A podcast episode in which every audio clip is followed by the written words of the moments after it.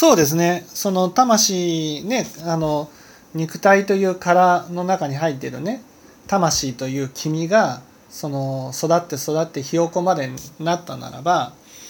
まあたとえ死んで肉体という殻を失ったとしてもひよこは残るので、まあよっぽどね、そのその自分を消したいとかね、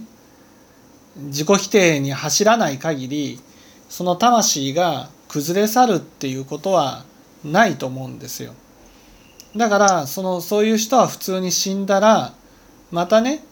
に人間として生まれてくると思うんですね。やっぱり人間という魂を持ってる人は、僕はですね、動物に生まれるってことはないと思うんですね。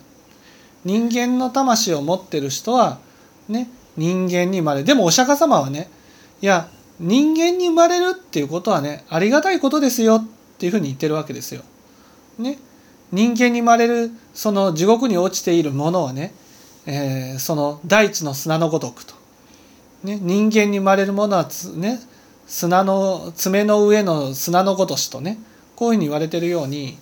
やっぱり人間に生まれるっていうことはすごいありがたいことだと思うんです。で、でもそのそれは何を指してるかっていうのは、今ね、今こ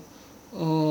ん、人間として生まれてきた人を爪の上の砂と言ってるんじゃないんじゃないかなと思うんですよ。そのね、いわゆるこうたくさんの魂がある中でね、その魂が死んでひよこになってね、ひよこになってね、その魂が続いて、いわゆる君がひよこになって続いていくような、人間から人間へと生まれ続けていけるような人が、だから爪の上の砂のごとしっていうことじゃないかな。そうだね、それだとしっくりくるわ。それだとしっくりきます。うん、あのだから僕も診断家の話を聞いた時にね、人間として生まれてきた、次人間として生まれてくるかどうかわからないと、こういうふうに聞いちゃったけど、いやそうじゃないんだなと。いわゆる魂がきちっとね成長した人は、人間から人間へとそういうふうに生まれ続けていくことができる。だから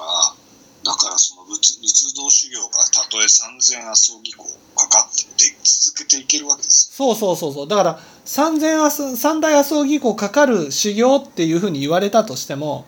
それが魂が続いていくんだっていうすごい大きな明かりがあればね。